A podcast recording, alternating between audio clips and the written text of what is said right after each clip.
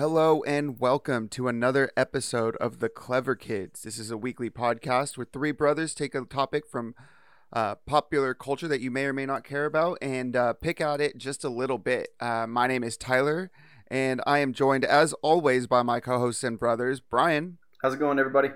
and Jeffrey. Hey, how's everyone doing? Doing all right. Um, how's how's everybody? Everybody good? Everybody had a good week, weekend, long weekend. Yeah. Absolutely amazing week. Yeah, Brian. Uh, real quick, congratulations on Pod for a one year anniversary. Uh, yeah, thank you very much. The cake was as good as the day we first tried it on the wedding day. So You guys Okay. kept your wedding cake. we, yeah, it's like a tradition. You like freeze it for the year, and then Yeah. you pull it, bust it out on your anniversary, and eat it. And Mom was telling me that, uh, you know, they had like one bite and tossed theirs because it was like a year old, and I was kind of worried that we were going to do the same. But I've had like four slices of cake this weekend, so ours is pretty good. Uh, we just threw it away.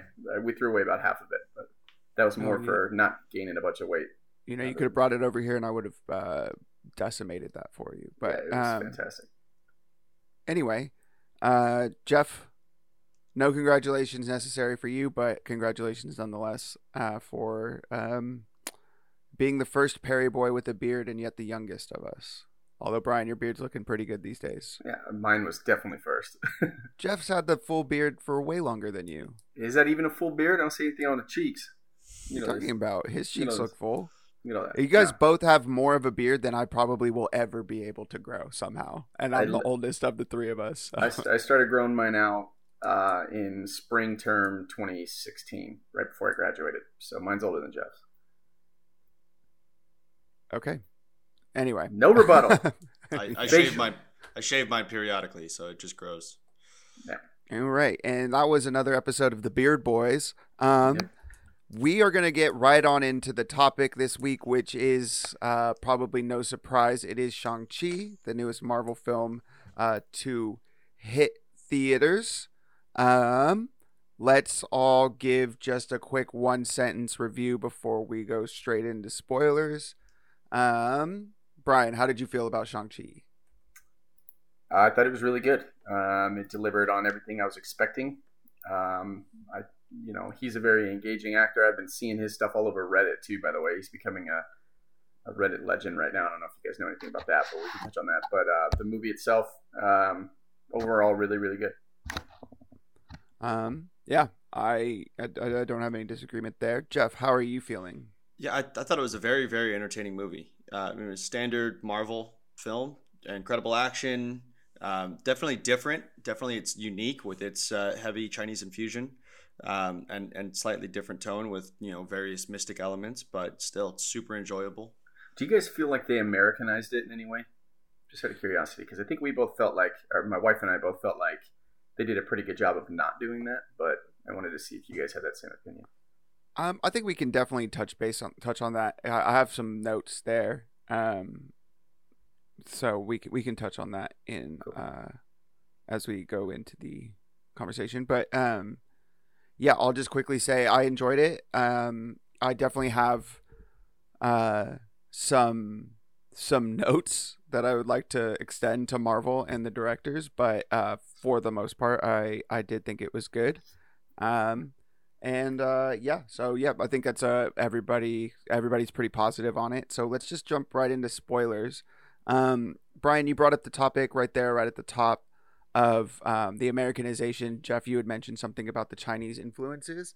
I think that that's a really strong part to start. Um, I think that uh, it definitely felt like a Chinese film all the way through. I watch a lot of Chinese uh, films. I, I I like Chinese cinema, Hong Kong cinema specifically, but I like a lot of all all of it. Um, it had a lot of stars from Chinese cinema. You know, Michelle Yeoh, Tony uh, Leung, um, really really uh, extremely famous Chinese actors. Um, really talented. I cannot get over how handsome Tony Leung is. Still, uh, he's the guy who played the Mandarin he's like in his mid 50s and i was just like god damn this guy is cr- he just is a very handsome man um he uh he's in a movie by Wong Kar Wai called In the Mood for Love. It's a romance film that's often uh touted as one of the best foreign language films ever made. Um, so you know he he he comes from a extreme pedigree. Michelle Yeoh, um, I mean we know her. Wasn't she in Agents of Shield as a character? I thought that she was in one of those, mm, or like in a Marvel thing I don't, already. I don't. I think But- the uh, no. I think the, the the girl that played Linda. No, or the, the character from Agents of Shield was a different actress. I think. at, at any rate, um, I uh, I definitely think that there was a strong influence of Chinese cinema in this movie, which is of no surprise. The director is Chinese. Um, all of the actors are Chinese. A lot of them come from Chinese cinema, um, and it's a Ch- it's a Chinese character, which you know, obviously, that's you know going to come with that sort of thing.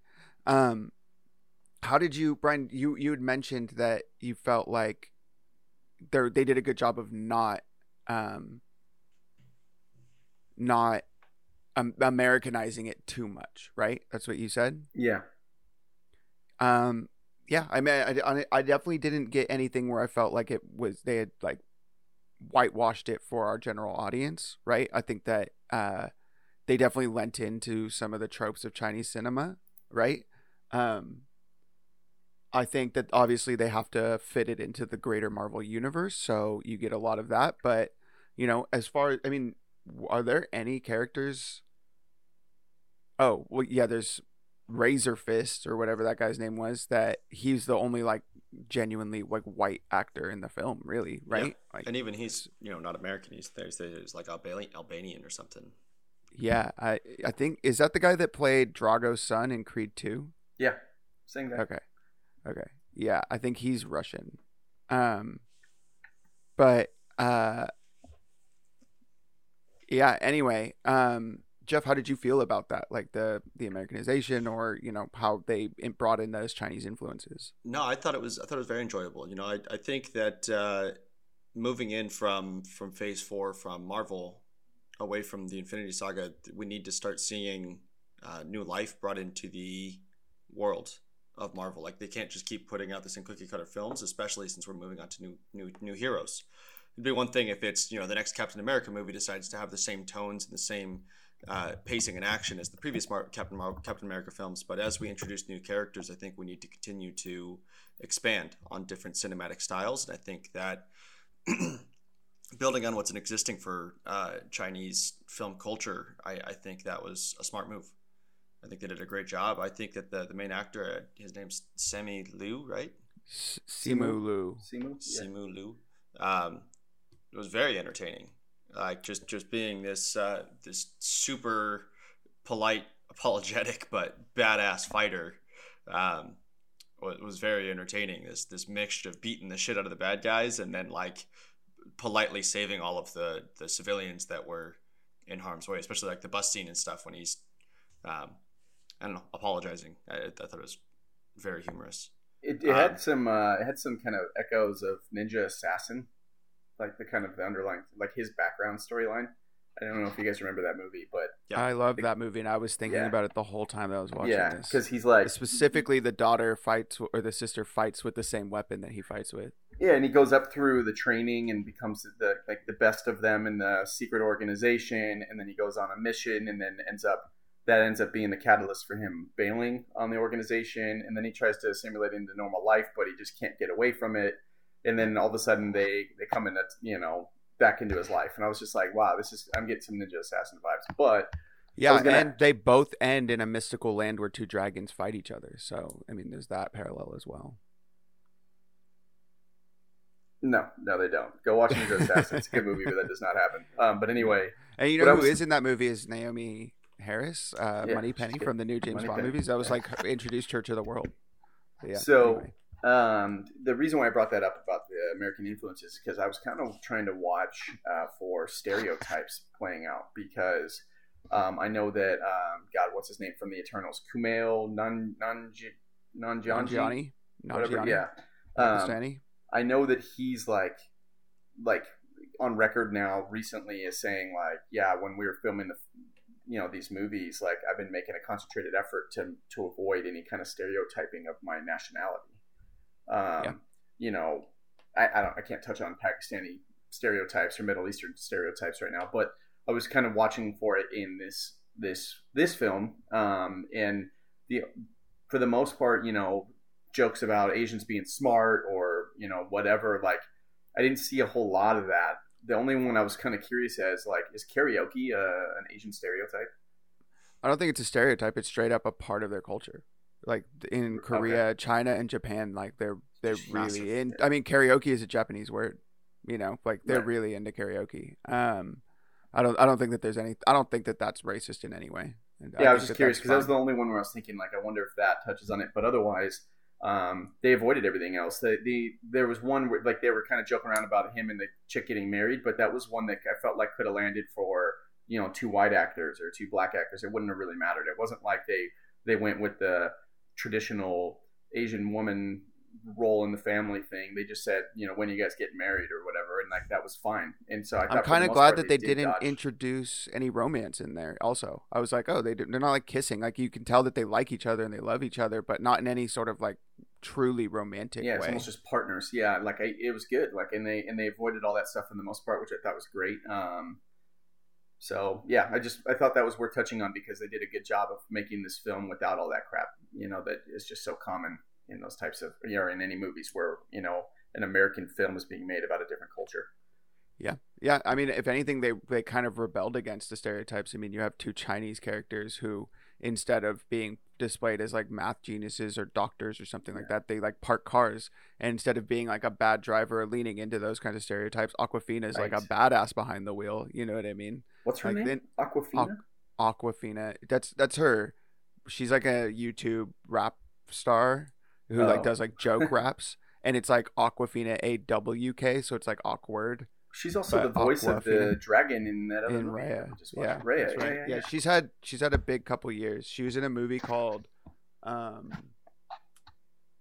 oh, what was it called? Uh, I can't remember, but it was really sad. I watched it. Um, basically, she goes to China to visit her family, and in China, they the doctor gives the family the diagnosis that the grandmother the is going to die from cancer, but they don't tell the grandmother because they don't like that's part of their culture. But she's American from New York, and she's like she should know this, but the family's like you can't. That's not how we do things here, and it's like this like interculturalism within the same culture because of where they grow up and like you know how far like Chinese culture has kind of adopted Americanism or you know American ideals. Once you you know you you know she's like fifth generation American but like her her family still lives in I guess that doesn't make sense. She's like second generation American. You know, she lives with American ideals and American people. And then she goes to China, and China's like, no, no, no, this isn't how this is how we do things. And it's like, it's sort of this internal debate of you know what's right and what's wrong based on cultural. Um, anyway, I cannot remember the name of that movie, but uh, it was yeah. very good, and she what did I, a really good job. So. What I really appreciated about her character was that she wasn't just some smoke show supermodel you know, like, oh yeah, she just happens to be parking cars and, you know, but she's, you know, make Asian Megan Fox kind of thing. Like, no, she was just a pretty normal looking person. And like, that's, and that was totally fine for the role. It didn't like detract from it in any way. You didn't need to have some smoke show carrying that, that counterpart role to what's his face, which I thought was great. But, um, I will say her humor in the beginning was funny, but then it, it like towards the end, I, she wasn't really making me laugh anymore. I don't know if they, they tried to like mute the the comedy towards the end and just you know. I will say that this movie was probably the least funny Marvel movie. Yeah, so far. Like it, I was like, it, there was no in part beginning. in this movie that I really laughed at. Uh, yeah, in the beginning, I thought it was kind of funny with you know like him like he's working out in the morning and he's kind of like he's about to get his day started and we're like all right cool what kind of ass kicker is this guy on a daily basis and then all of a sudden he's like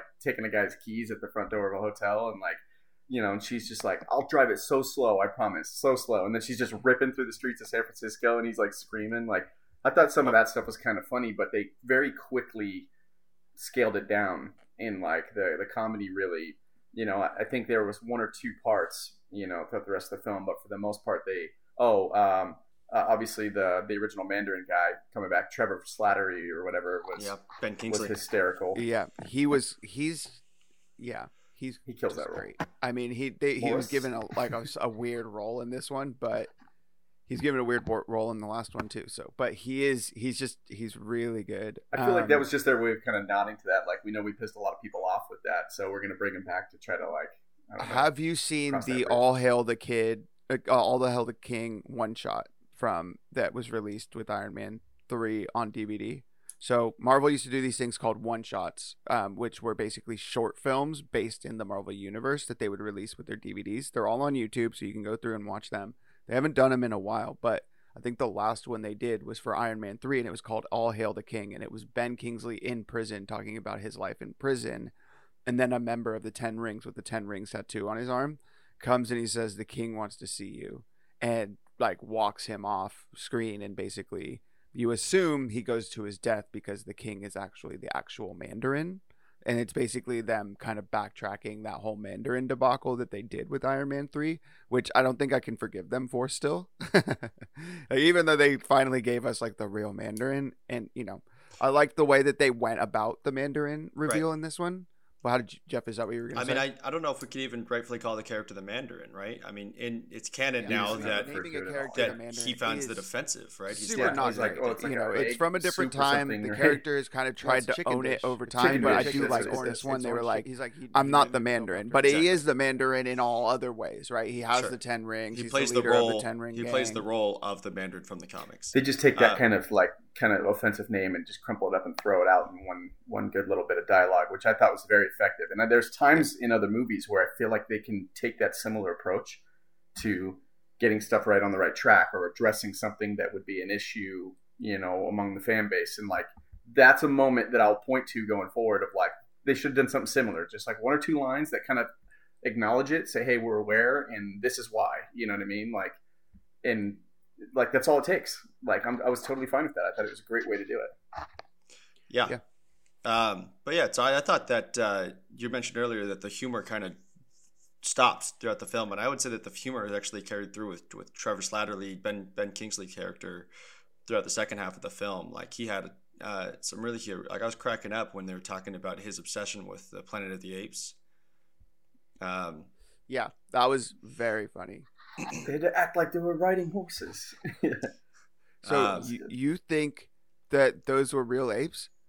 riding horse. he's like, yeah. he, like he's still the reveal that he still thinks that they trained apes to act is, I yeah, I was That's very funny. much laughing. Uh, yeah, that was that, that was a really good scene. Yeah, they uh, in there they have moments, but I just felt like it it just felt more muted than it has in other films where like they make it like this sta- staple thing throughout the film. And maybe it maybe it was. I'd have maybe it's on a rewatch. I'll think differently. I just I just got this impression that in the beginning there was like a lot of ramped up humor and then they kind of like it was like an afterthought towards the end. And now admittedly Ben Kingsley's whole character is all comedy but at the same time um, yeah I don't know. It just felt I just remember walking away and feeling like the last hour and a half of the film there just wasn't a ton of focus on any laughter which is fine I mean, that's when you're getting into the action. So now, yeah. to to the question of what did I think of the character that that played Shang Chi's father, um, Shang Chi's father. I, I thought that his, you know, one of the best villains in the MCU that we've seen so far. I mean, he, he's one of the few villains that I could think of in this universe that is, you know, basically also a victim. Right? I mean, he's in a way. he's right. uh, very much, you know, just this misguided person that is letting grief uh, drive him to do. Yeah, like he's things. already he's already had his character development like before the episode. Uh, like you don't really see that very often. Where like actually, I can't think of another example where like you see him in his old conquering warlord phase, but by the time this film starts, he is past that. And like, and I kept waiting for them to pull the rug out and be like, no, this is his actual motivation. He's just back into his power grab days. He never really loved their mother. Like he, they just they're just weapons to him. Like but that never happened. They like he genuinely had character development and had changed, and I wouldn't even describe him as a villain per se by the time like the film really starts because he's not trying to like harm people. He's just trying to get his wife back, and he's just convinced that she's still alive. So like, it's kind of fascinating that your bad guy in this one has already come around. Right. right? Like I can't name another film where that's the case. Like I think that's the first time I've ever seen that. Yeah, no, he uh he he definitely is like I like what you guys just said. Like he is sort of the victim. Like he is sort of just like he's he's never been able to move past this horrible thing that happened to him. And that didn't it didn't necessarily turn him into an evil person. Um it just sort of he just was going about things in like his own in the way that he used to where he you know um, the member or the, the the village leader of Ta Lo says to him like the sins of your past would have ruined this place. You know what i mean? Like he had done so many bad things that like he was kind of trapped by them right? His previous decisions and his thousands of years of living. I do think that they could have leaned a little bit more into an explanation of why he was evil because they do play him at like portray him so sympathetically that you almost just feel bad for him the whole time and you can tell that like he's angry and he's sad but like you kind of understand why he's doing the things that he's doing and I like that but at the same time it's like when Shang-Chi is like, well, I have to kill him. I was just like, do you? Like, I feel like you don't. I feel like maybe you can help him see the light. like that's you know? harsh. Yeah, it seems like a lot. Like he's sad. He's just like a very sad old like, you know, man who's been alone. His family left him and his wife is dead and you know. Like but, even up to that part I kept thinking like they're they're gonna find out that his dad never cared at all and is just that same old warlord that had some scheme that is now boom, now we see what it is. And that just never came to fruition. They stuck with him being a, a father who genuinely loves his kids and just wants his wife back. And I was just like wow, I've never seen that because that's where it allows for you to understand that he's already changed. By the time this film is out or like has started, he is a I could not put the bad guy label on him anymore. You know. No. And so that's that's pretty cool. I mean, I, I, I don't have a parallel to that. That's that's very unique. Yeah, it it was. Um, let's talk about uh maybe some of the the plot here if you had told me before this movie started that it was going to end with a dragon exploding and pieces of it flying all over the place, I would have said you were crazy. But that is exactly what happens at the end of this movie. He shoots rings down a dragon's throat and then causes it somehow the dragon to literally explode through. Like pieces fly everywhere. I was like, "Whoa, did not see that coming."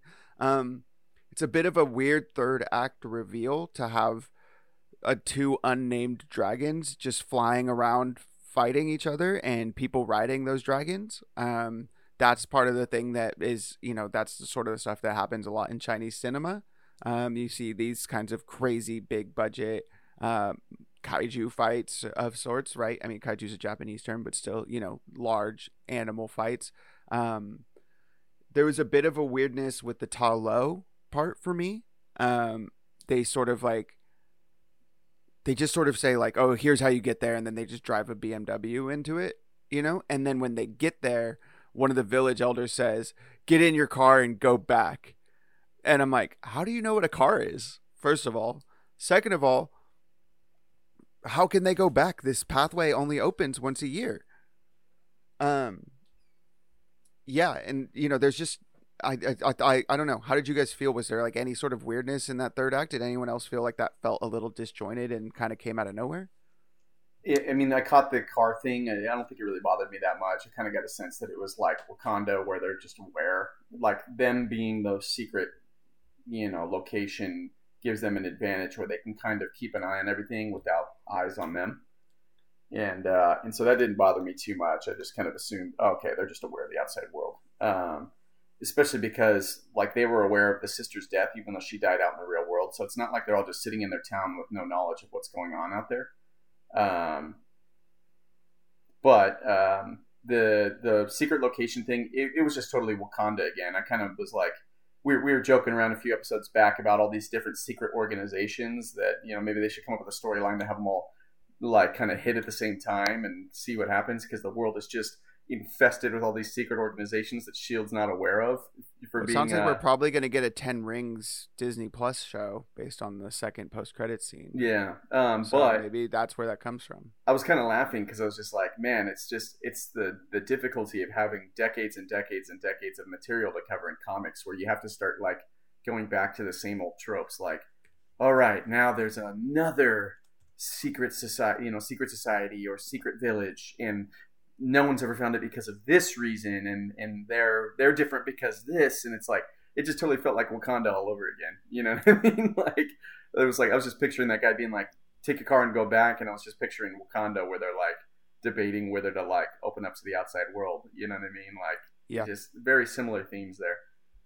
Yeah, definitely. Um, Jeff, did you have any thoughts on that third act weirdness or? No, I mean, I thought uh, strange I, I. I definitely think that the third act is what sets this movie apart from the MCU um, the most. You know, introducing this this kind of interdimensional realm of of Ta Lo with all of these fantastical beasts that actually exists. Um, definitely uh, put this movie on a kind of different, uh, and I almost want to say genre. Um, but uh, I don't know. It's I, I thought I didn't think it was too big of a step. I mean, it's obviously they weren't going to have the uh, the the great evil one or whatever they called him win, so they had to have Shang Chi have a way to beat him. So the dweller in darkness or something I think they called him. yeah, so so Shang Chi Shang Chi being able to use the Ten Rings to blow him up. Um, you know, because they do show him harness like that that ball, like turn the ten rings into a ball that he was going to use against his father before he discarded it. So he probably used some kind of a similar technique of harnessing all of the power to create some kind of an Well, explosion. why couldn't he blast him from the outside if it was effective on it? Like I don't know that part. Like to me, it was like, uh, Eh, you know, you have to have something, right? Um, like yeah. did anyone get serious Dragon Ball Z uh, vibes from this movie and catch the multiple Dragon Ball Z references that happened? I didn't catch the references. I did see like I was kind of had a thought of it like when they were there was a a part where they were fighting. Oh, he was fighting that dude with the painted face. That guy was a total character straight out of Dragon Ball Z. The painted like like lieutenant of his dad's, and uh, that guy just totally felt like something straight out of Dragon Ball. But when they were wanted fighting more from that, like from that character. I feel like they did, like that character seemed like he was really good at martial arts, and I wanted more fight scenes with them, and we it didn't get a lot. almost felt like um, how they treated uh, Olga whatever in Black Widow, where like Yeah. you just don't get much. You, like you see little hints of like this character being super awesome, and then and then that's it. They don't run with it. But the, that scene where they were fighting one on one, I just I had this one thought. I'm always watching out with these movies with uh, martial arts in it, like. Oh, I wonder if they just sped that up a little bit, if it would look good in a Dragon Ball movie, you know, like because the combat is, is probably one of the biggest deterrents for tackling a real Dragon Ball movie. It's like so hard to capture how fast those characters move, and like so I was watching him fight that guy, and I thought, I wonder if they could just speed that up and still somehow make it look natural enough to like translate to a Dragon Ball film. But I didn't come to a conclusion there. I just I just had that quick thought, and that must have been triggered by that guy looking like he straight up came off of a, a Dragon Ball episode. Yeah. Um. So the the reference I was talking about, I mean, Shang Chi's, uh, uh, like, oh, they did say Kamehameha at one point. Yeah, they make they make. She's like, you did that Kamehameha move to Yeah. defeat your father or something like that. so that's one. that one. I mean, he definitely does. He like catches the rings like that and holds it as a big orange ball Yeah. and then throws it like he does like you know like a Kamehameha, a Kamehameha uh, Right. blast, um, which is pretty cool.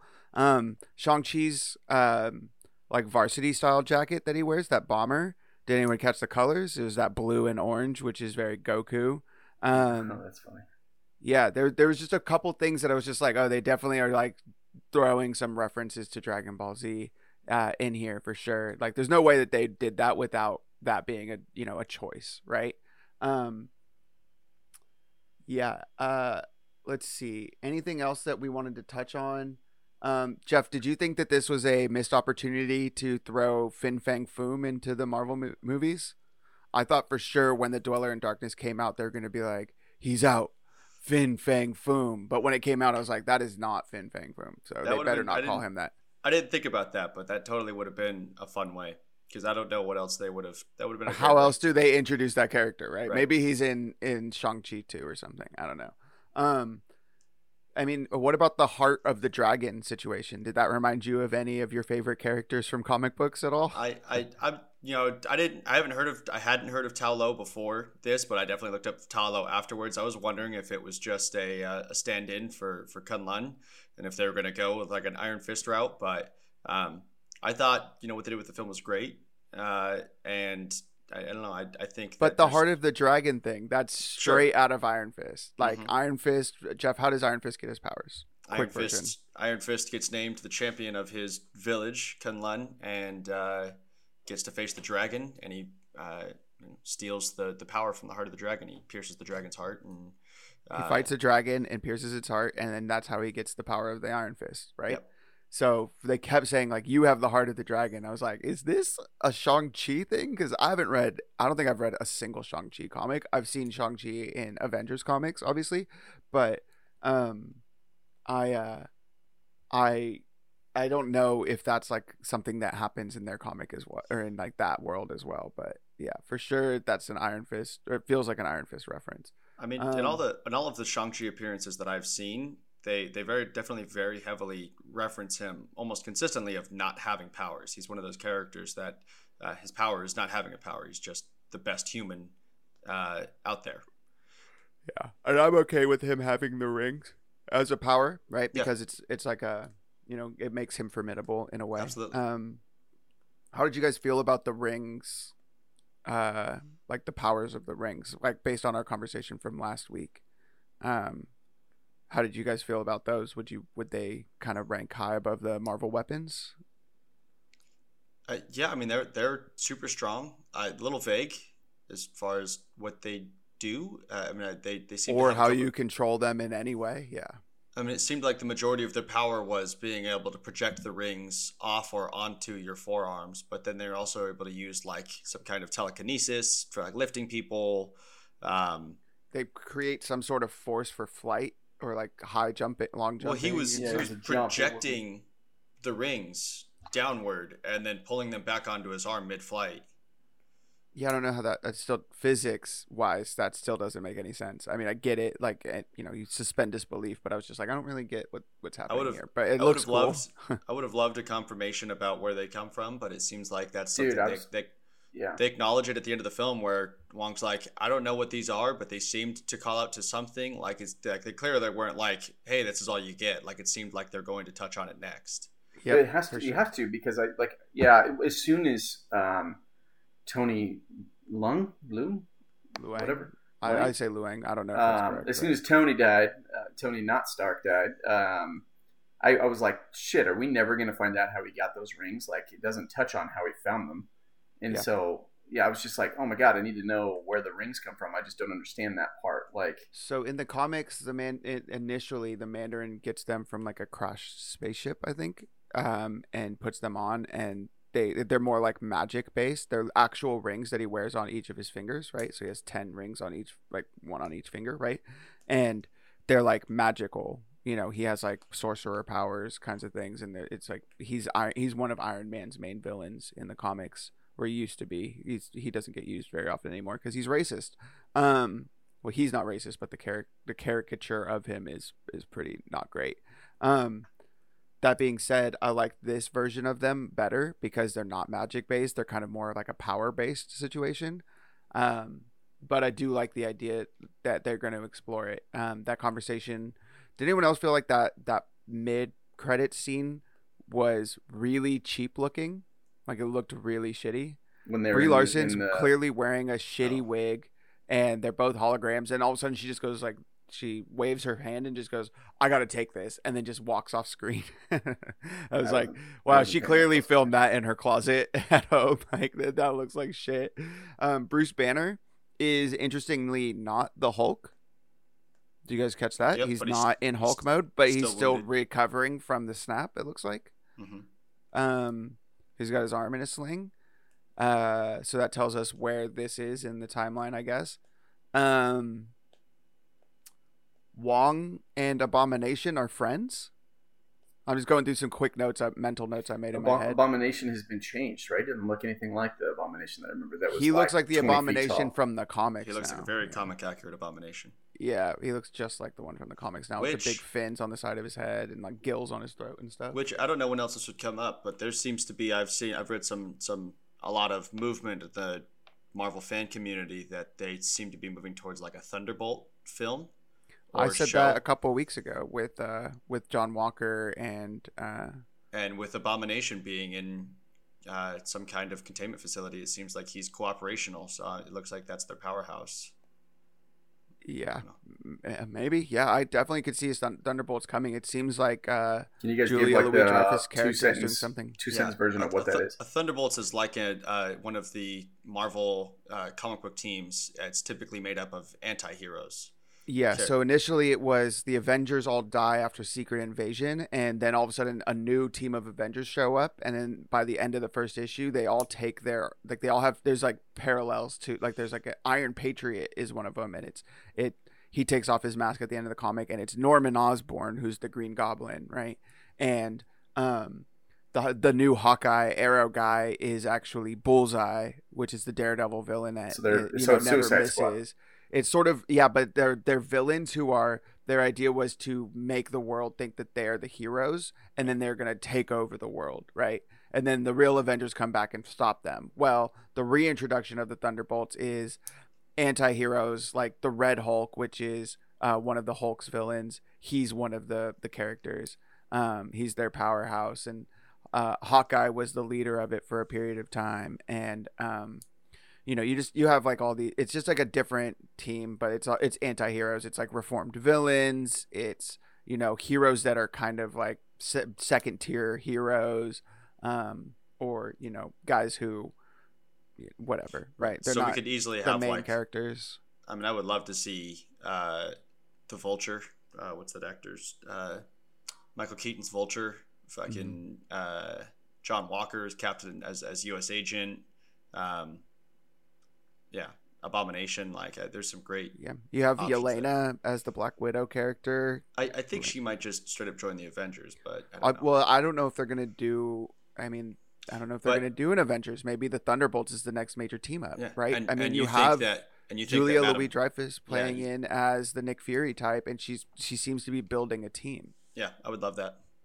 Yeah, that's what I'm getting from it. At least that's the vibe I'm getting. Uh, that, I think I said that at, uh, in the Black Widow episode, and I'm still I'm sticking by it. I think that that might be their The their- one the one thing that this whole universe is really challenging everybody is to not get too comfortable with characters. And I think that's great because that's going to allow them to continue to build and change everything at, at their you know whim, and we're just going to learn if we haven't already to just trust that they're going to make good shit for us. Like it's hard for me to hear that there might be anything Avengers esque that doesn't involve the Avengers as we know them. You know what I mean? It would be you know this just screams Suicide Squad to me, but at the same time, I'm like, cool, man, whatever. Like, just make good Marvel movies. I like, I'll trust that you're gonna make something good. You know, like Eternals. Like, it sounds like such a crazy concept, but now I flash back to when Guardians of the Galaxy was being rumored, and all of a sudden, you know, I look back now, and those are some of the most entertaining films that we have now. So it's like. I can't help at this point but just default to, eh, I'm just excited for whatever they push out, and like I think it's just going to be good. So hopefully they come up with some really cool stuff. Let's uh, So- let's get. Sorry, go ahead. No, go ahead, Jeff. What were you I gonna was say? gonna say let's. I was gonna change the topic back to the film. Yeah, That's some- go ahead. Do you have uh, something? Let's talk about the sister. Have we talked about the sister yet? About No. her her role in the film. What did you guys think of her? I don't know that actress. I don't know that character. I don't know if she comes from the comics at all. Um, uh, she was really talented martial artist. Fight scenes looked great. Um, specifically her on that scene where they're on the bamboo uh, scaffolding outside of the building in uh, Macau. Uh, I think they said they were in Macau, right? Um, was really cool. She the way that she was like kind of like climbing up things was really uh, you know she's very acrobatic and very you know physically good performance. Um, acting wise, I thought maybe she was one of the weaker points. I didn't think that her acting was really working for me, but uh, you know, physically and story wise, it worked for me. I mean, it was an interesting story. I mean, definitely a female empowerment message going on there. Um, you know, where it's like, you know, the women trained by our side, like we don't have a separation here and things like that. I liked that messaging. Um, yeah, I love that. I don't know what that weapon is called with the knife at the dagger at the end of a rope, but I always think it looks cool when they when they do it in movies.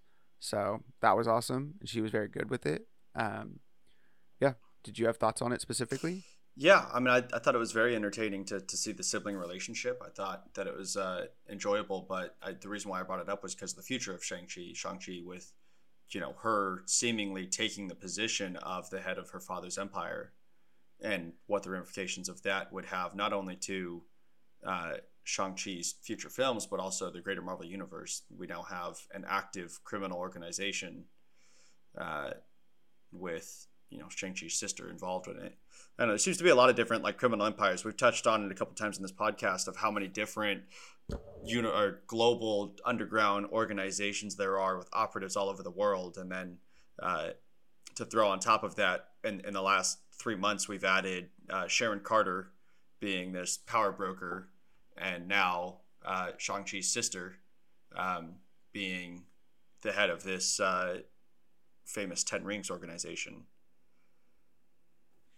I just yeah. think it's going to have interesting effects spiraling down throughout the rest of the Marvel. They're just they're just feeding new uh, phases, right? I mean, they gotta they gotta have people step in every time you know a Thanos gets wiped out. You got to have other stuff to kind of fill the gaps, and it's kind of interesting that they're doing it with characters that were good guys, you know, every time. Like, you know, like the two you just named, like they're from the good guy's side, and then in later movies, we're going to have to view them as a villain, and it's going to be kind of a conflicting thing. Because to be honest with you, I don't really blame Sharon Carter at the moment for what she's doing. Like, I'd be pretty pissed if I was her and how I was treated. You know, she got thrown out like garbage, so I kind of get it. So, you know, it's kind of interesting because I feel like these characters will feel more like um, Baron Zemo, where you're kind of rooting for him. You know what I mean? Like like you can't help but root for that guy because you're like, yeah, I get why you're pissed. I get why you're doing what you're doing. You know what I mean? The sister um, in this film has just been thrown out like garbage every time, and like then all of a sudden,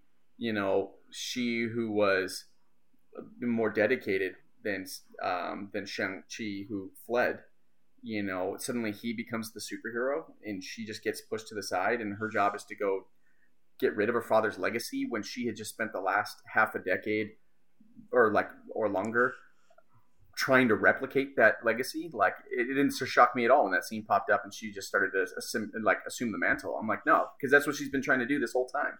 Right. You know, is recreate and, what he was doing. In in my research after the film, because I didn't want to look up too much before the film, uh, and and potentially spoil it for myself. But in my research to, to compare the comics to the uh, film, uh, I learned that so Shang Chi's got a Shang Chi's got a couple sisters uh, and one of them, after Shang-Chi defeats his father, um, blames Shang-Chi for the death of his father and tries to kill him and tries to like poison him, um, and which he survives and comes back to defeat her. But he does have sisters that become villains in his story arc. So it's interesting that they're keeping that true. One of the things I, mean, I think overall, this is one of the characters that uh, doesn't really reflect very closely to uh, where the character is or was in the comics, uh, which I think is a good thing because, like, like we've touched on before, Marvel wasn't very sensitive in the 70s when they created this character. Um, for example, his father in the comics is this uh, great martial artist who owns this empire, but his name is Fu Manchu. that's so. That's that's not offensive. great. I'm offended by that one. yeah, really, that's very unfortunate. His name is Fu Manchu so I was like, don't say it, don't say it. That's so unfortunate. I really hate that. Um, yeah, so I, I, think I think that you know they've taken a character that had a lot of potential and they uh, have made the necessary corrections and you know and bringing in Trevor Slattery like before you know they're they're not erasing their history completely like they're saying yes we messed up in the past look we can still utilize this character like I like they didn't just bring in Trevor Slattery for like five minutes you know, I think Ben Kingsley is uh, isn't he one of our most like celebrated actors? Doesn't he have just dozens of awards? I'm pretty sure he's a knight of the Royal British Empire. I think he's Sir Ben Kingsley, technically, actually. Yeah, he's a phenomenal actor for for him to be so poorly utilized in the MCU. Like even though he was in this film, he was still poorly utilized for his acting prowess. Um, but I'm glad they didn't just have him in there for like five minutes. I'm glad they didn't just discover him in prison and then leave. That he actually had um, more uh, of a comedic presence. Yeah, he is. He is a. Uh, he a is a knight of the Royal British Empire. Yeah. So yeah, I just kind of look at his whole role in that character in general as them disassembling in a way. Maybe I'm giving them too much credit, but like disassembling that comic Mandarin character that is wildly offensive. Like them kind of like having it as a thing, but then completely deconstructing it into this like bullshit character like it almost feels more intentional now like i almost want to give them more credit than i did in the iron man movie where i was like "Hey, i feel like they mishandled that now i kind of look at it and i'm like I don't know. It was an effective way of saying we're not doing that with that character. Like we're we're making it something different and kind of taking like not just like ignoring that that was a thing in the comics, but addressing it and then making that the joke. You know what I mean? Like Right. I like I actually think that it was somewhat effective the more I, I kind of consider it. But you know, I think you're right because Ben Kingsley in the that first film that he pops up in, man, I was like, whoa, this guy seems pretty badass. You'll never see me coming. I was like, oh, I like this shit. Like this guy can fucking bring it, bring heat to a role. Um, so it, it's unfortunate, you know. Maybe they could have done it with a different actor and saved him for something else. But uh, you know that how they handled his character makes a lot of sense to me now that I've seen him in a second film. Yeah, yeah, I agree. I think that they kind of expanded on it and made it better. Um, cool. Well, does anyone have any final thoughts on Shang Chi before we uh, move on? I'm just itching to find out where the rings came from. I like. I'd like to hear more about how Tao Lung or whatever um, Tao Tao- Lo. Tao Lo um, came to be attached to Earth, and I don't know if we're gonna get something like that. But uh, you know, I, I, I I'm always hesitant when they add some something more like this in, and I'm like, okay, how does it fit into everything else? Like, well, wait, Well- we've had this we've had this conquering warlord that's immortal and super overpowered. Like way before modern superheroes were around, and yet all he did was create a secret organization and keep to himself. He like It he seemed was- like he had like an ancient empire and probably just decided that he didn't want to be. but he but he didn't change until the wife came along. So I'm like, why didn't that guy take over more of the world and become more of a factor? Well, he instead of talks just about- in the corner of the world. he talks about in that scene in 1994 that he literally i think he has a moment where he talks about all of the power that he has and all of the how grow how expansive his organization was i think he talks about his ability to i don't know he said something about the president or being able to, to, to do something into the president in 1994 and it was just like i don't know an example of, of his reach of his empire and But how you he never hear need it. about him otherwise in any other film. Like they have no fingerprint this is- on anything. yeah i mean it, no, there was no real active superheroes in the 1990s on earth Right, so you think that he'd have I been mean, able to Captain push Marvel. boundaries a little bit. Captain like- Marvel wasn't on Earth. Captain Marvel showed up in the 90s for a week and then flew away.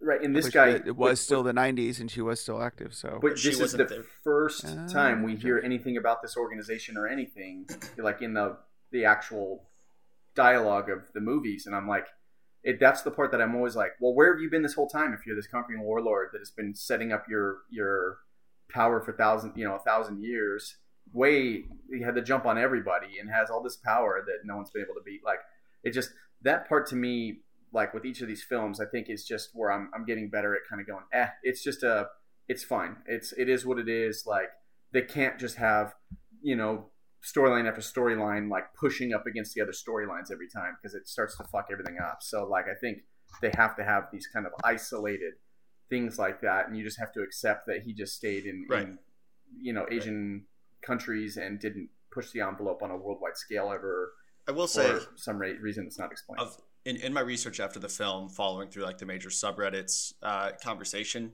there does seem to be a connection. Right, the, the the analysts that you see at the end of the film for the post credit scene are, you know, like we said, Carol Danvers, um, and and Wong and uh, uh, Bruce. Banner. None of them have any uh, idea where the, the rings came from. We know that the next film or one of the next films that, that are coming out is the Eternals, who are bringing with them their new power set, their new backstory, their new origins. And there are 10 Eternals that are on the team for the cast. And there are 10 rings that are involved with Shang-Chi. So Mm. we're bringing in a new backstory, a new civilization, new culture, new power sets. Each of the rings do something different. Each of the Eternals do something different. Um, we, we I might, like that. That. maybe that's it's like maybe the it's their convincing jewelry. that just the shipment didn't arrive. Sure. or there's it's a celestial like I'm I I instantly thought it must be some sort of celestial thing because like who did it leave a call who did it send a call out to you know or maybe it's like a deviant situation right. um I do wonder does it does is Shang is Shang Chi now immortal because his father was immortal Yeah. because of the ring so does that make Yep. Shang Chi now immortal um yeah uh cool yeah i think that uh that was a good discussion i think i don't think i have any further notes on the film that i can think of aside from i always love seeing san francisco in movies because You know, I was kind of It's a mapping out all beautiful the city. yeah, like maybe you guys can help me with this. I was kind of mapping it out because it really feels like there's only two locations for superheroes: New York or San Francisco. And San Francisco is just now coming into its own with its second guy because New York has Cap, Spider Man, Doctor Strange, Banner's a New York guy, right? Uh, Iron yeah. Iron Man is is New York. Uh, so Los historically, pretty much everybody in uh in um Marvel is New York. Uh, right. Iron but Man then is you get is Ant-Man LA in San kind of. Oh, Yeah. Iron Man's LA. Iron Man. He's in so Iron Malibu Man, in the Iron Man one. three, his his his Malibu mansion, but he builds Avengers Tower in uh, in New York, In where I guess he I guess he moves. I don't know. He sort of jet sets all over the place. Yeah. Yeah, He's we'll give him we'll give him. California. That's fine. Um, and then uh, Ant Man is San Francisco, and now we have Shang Chi in San Francisco. Yep. Is there anyone I'm missing there that's from somewhere else? I mean, the entire Shield, America? the the Triskelion was in New York. Um, that was the Shield headquarters. No, it was in DC. Oh, was it Washington D.C.? Okay. Mhm. Um, uh, Yeah, I mean Marvel is from New York. Yeah, well, you Um, got like Black all the Panther characters that's are outside of it. You know, uh, Sure. Thor's doesn't really register on the map here, but He's in uh, New Mexico and then in in Sweden. Or yeah, but something. he, he's not based out of those places. Like we're, I think we're it's just- based in Sweden now. But yeah, anyway. oh, that's um, fair. Yeah, it that's is fair. cool to have i mean hawkeye has is uh, in san francisco for a large part of his comic book career he he he he uh, heads up event west coast avengers um, with uh, Rhodey, uh, uh, war machine. Um, he, the two of them are lead the west coast avengers which are from san francisco. Um, you know san francisco and chicago and uh, and New York are really the only cities in the country that are really like built up in the way that we really consider like you know those kinds of cities to be with like really tall buildings. You know, LA is a much bigger city. It's the second largest city in the U.S. Um, and if you consider greater population, like greater LA, it's by far the largest, right? Um, because LA doesn't stop in LA; it extends north for like a hundred miles and extends all the way to San Diego. There's no break in city between those two locations. So, I mean, it's it's by far the largest metropolitan area in the country. Um, but it's not built up in the same way that San Francisco is built up and New York is built up and if Chicago they can't smash into up. skyscrapers in the middle of a fight, we don't want it. That's what I'm hearing. Well, I mean, it's just you know that's the way that those you know the, I think that yeah, I, I guess right. They look like what we would consider a city, right? San Francisco and New York and Chicago look like that, um, in a way that LA doesn't really look like that. I mean, you look at the LA skyline and it's just, you know, you got like the six skyscrapers in downtown, and then otherwise it's just flat because Well, everything's just- a two-story to five-story building total. Yeah. It's just funny how the location's kind of affecting my opinion of them all because if I was going to rank my superheroes, you know, I would have Cap really high on my list. I would have Spider Man's a really cool fucking superhero. Like, you know, a lot of those guys that are based out of New York, I would kind of lean their way. But then I'm like, I don't know. I feel like I have an affinity with guys that are like from my backyard. Like, you know, Yeah. like it's cool to have Iron Man be running around the streets of San Francisco. It's cool to see, um, you know, this rogue bus, you know, getting its Yeah. brakes cut in in uh, Shang Chi, and it's just ripping through streets that I've driven down a bunch of times. Like it's pretty cool. Like, and it, it moves those guys up my list just because I, I feel connected to them a little bit more, being someone from the West Coast. Yeah, I'm just waiting for DC to make a Jessica Jessica Cruz Green Lantern movie because she's based in Portland, dog. So let's do it. Let's. Who's let's- Jessica Cruz? Uh, she's just one of the Green Lan- the newer Green Lantern And characters. she's from One of Portland. I'm, I'm super yeah, down. she's from Portland. She's like a little hipster. One of the eight I'm like, Green yeah, fucking throw her in. Let's do it. They're doing That's a Green. Lantern series. They cast Guy Gardner uh, a couple months ago. So, um, you know, I, I don't know if he's the guy I would have chosen, but let's do it. I'm I'm on board for it. I think I Um, think that it, it it is a powerful tool that they might be able to kind of do more with, you know, in, in like working towards superheroes that come from different areas to kind of connect those parts of the population because of how I know how it impacts me when I see somebody from somewhere that I have been, you know, like stomping grounds that I grew up going to and like so I imagine them, you know, if they have one from, you know, a, a different part of the, you know, somewhere from like a superhero from Texas or like you said, a superhero from Oregon, like that's pretty freaking cool. Like they just, you know, they have a lot. I of just get- I just get really emotional whenever a movie just like shows the San Francisco skyline and like the bridge and the bay and then just like the different city streets. For some reason, I'm just like, home. Look at that. It's just right there, right there on screen. Um, yeah, it like my heart like jumps a little bit. And I just like start smiling because I do like things set in the city. You know. I Um, will say for, for the listeners at home that, that aren't familiar with San Francisco, the two most unrealistic parts of this film is one, Shang-Chi being able to afford an apartment in San Francisco from parking cars. and two, the girl's ability to joyride the streets of San Francisco. Yes. Because No. Gridlock, are you fucking shitting me? No, nobody drives in San Francisco. No one becomes a good driver who grew up in San Francisco. There's no like pro like stunt drivers like Awkwafina is in San Francisco. There's no way. There's nowhere to learn. Like you learn to drive 10 miles an hour in traffic anywhere you go. That's pretty much the extent of it. Um yeah, I uh and yeah, uh, the um the apartment thing, I definitely was like what is this? Like her living at home with her grandma and her parents and her brother was the most realistic part 100%. of the movie. Yeah. like yeah, that's what San Francisco is actually like, and it's like kind of a small apartment where they're all on top of each other. Yeah. Um, and they have like in the hallway, they have their shoes in the hallway because there's not room in their actual apartment for their shoe racks. Yeah, I I thought that was uh, very accurate. Um, okay, cool. Well, let's move on to recommendations and wrap this up. Uh, Brian, you had a big one up top, so why don't we start with you? Um, sure, yeah, yeah, yeah. I've been playing my my uh, new console, and I went and traded in on my PS4 stuff, and, and got Ghost of Tsushima, and I got uh, Assassin's Creed Valhalla.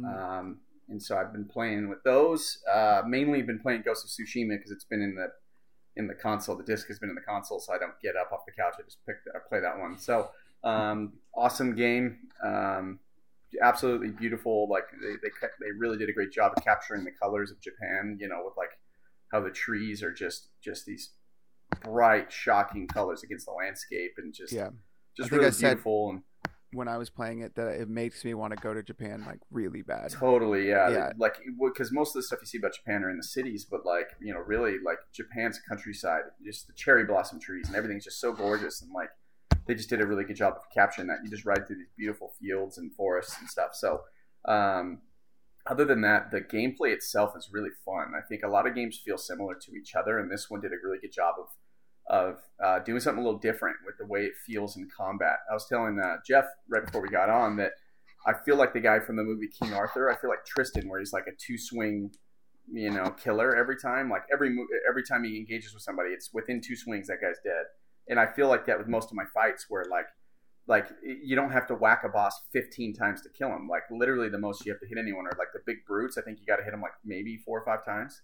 But everyone else, like I'll block or dodge, and then just like two strokes and they're gone. And like it's really cool. It feels cool because you can cut through a, a, a whole group of guys, and it almost feels more realistic because you're not doing this whole like batter, batter, batter, batter. Cool, I got through the fight. It's like nah, I just like finessed my way through a bunch of guys. It's it's Yeah. it's really fun in that way. So Um, one of the notes that I had when I was playing the game, um, which I never finished because I never finish any games apparently, um, was that the combat was very required a lot of patience, right, and attention, and it's not like you can't go through it the way that I Can't go through video people. games, which is just uh, button mash square Yeah. and swing, swing, swing, swing, swing, swing, swing until you kill him. Yeah, it's Um, strategy.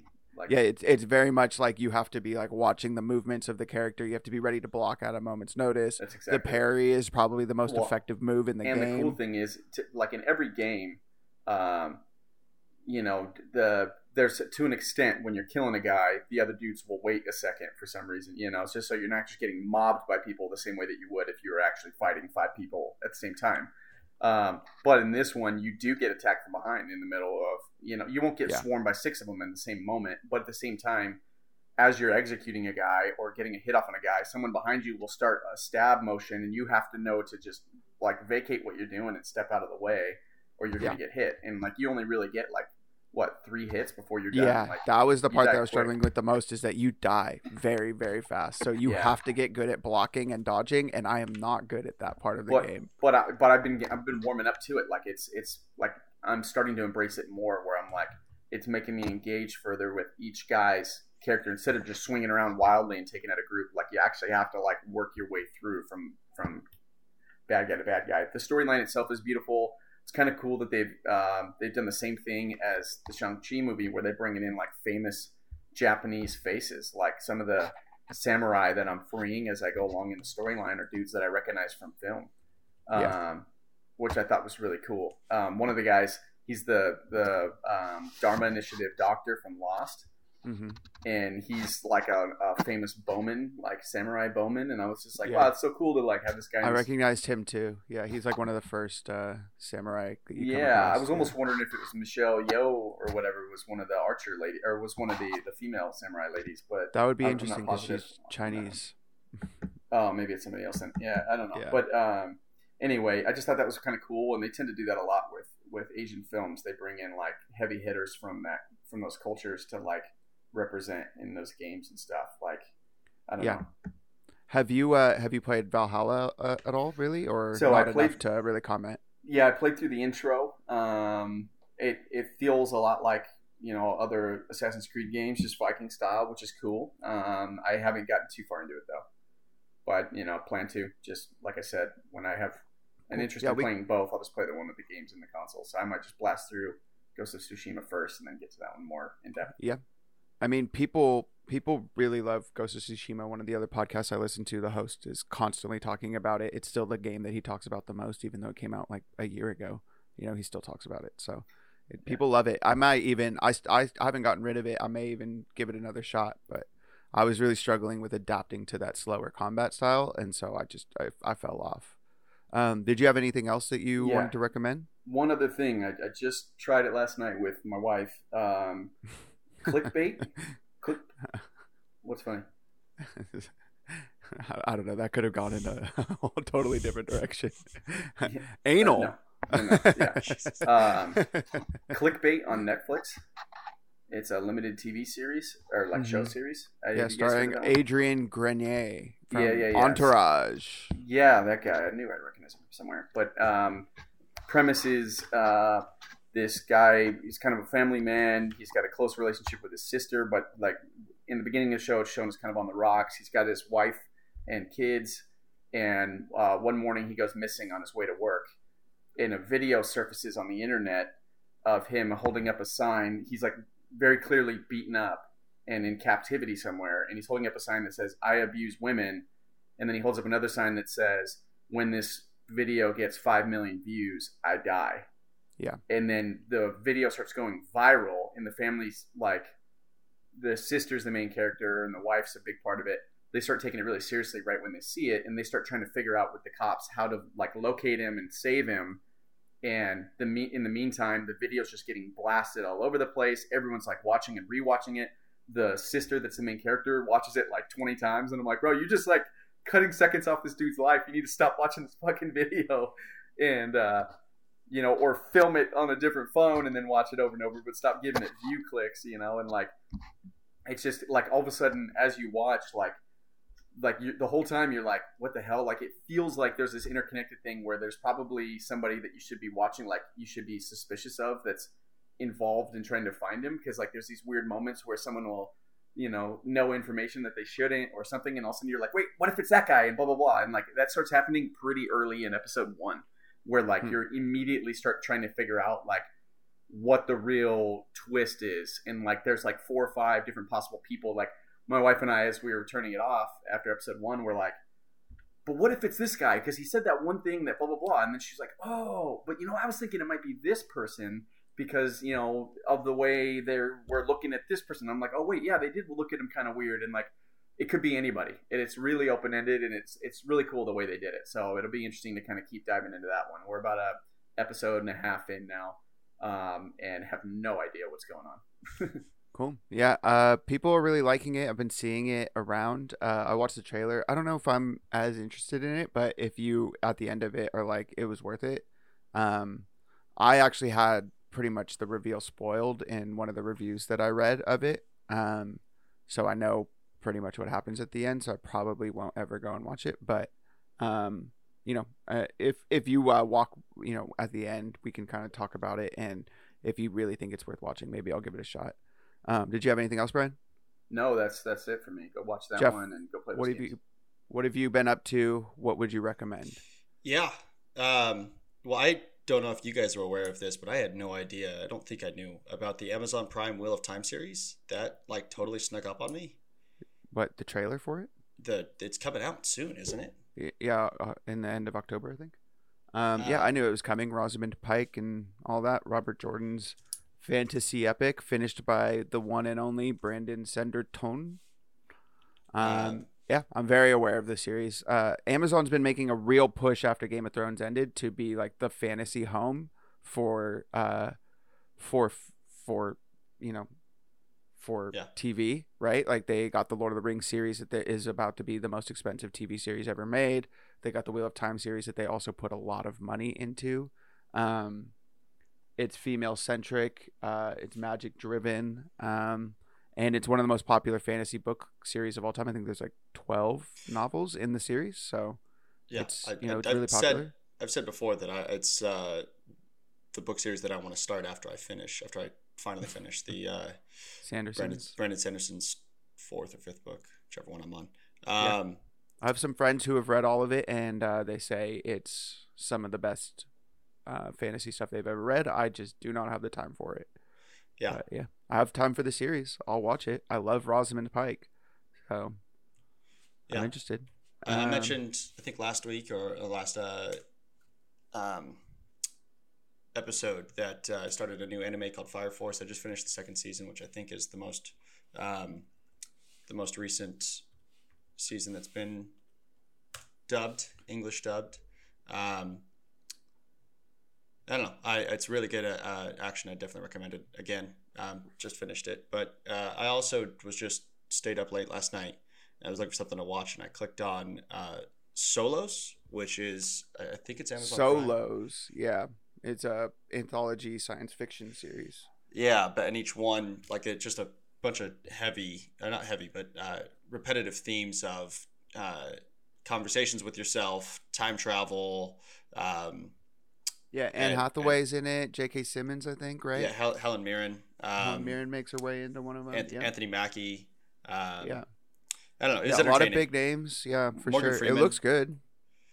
yeah, Um, Morgan Freeman. I saw that. Yeah. Know, it's, it's entertaining, but uh, I haven't finished it yet. I watched like four out of the six episodes. Yeah, I think a lot of people are really trying to because Black Science or not Black Science, Black Mirror has been off the off its rails a little bit uh, recently. People are really trying to make a play for taking over that that slot of an anthology science fiction, you know, uh, ethereal sort of like who am I? Where what's my place in this digital uh, landscape that we exist in now? Um, sort of series, and I don't think any of them have nailed it in the way that Black Mirror did for a long time. But then again, I don't think Black Mirror has really nailed it in recent seasons either. So, um, you know, I'm interested to see who starts starts really making it work. But um, yeah. Uh, so Jeff, did you have anything else? No, that was it. Okay, cool. I don't really have a lot of recommendations. Uh, I've been so busy um, for the last two weeks that I really haven't had time to do anything.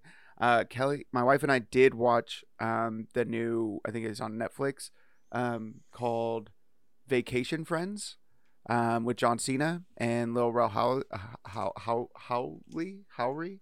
Um, it's bad. Do not watch it. Not worth it. Um, I don't think there was a single part in it that made me laugh. Maybe like one thing got me, but for the most part, not funny at all, which is unfortunate.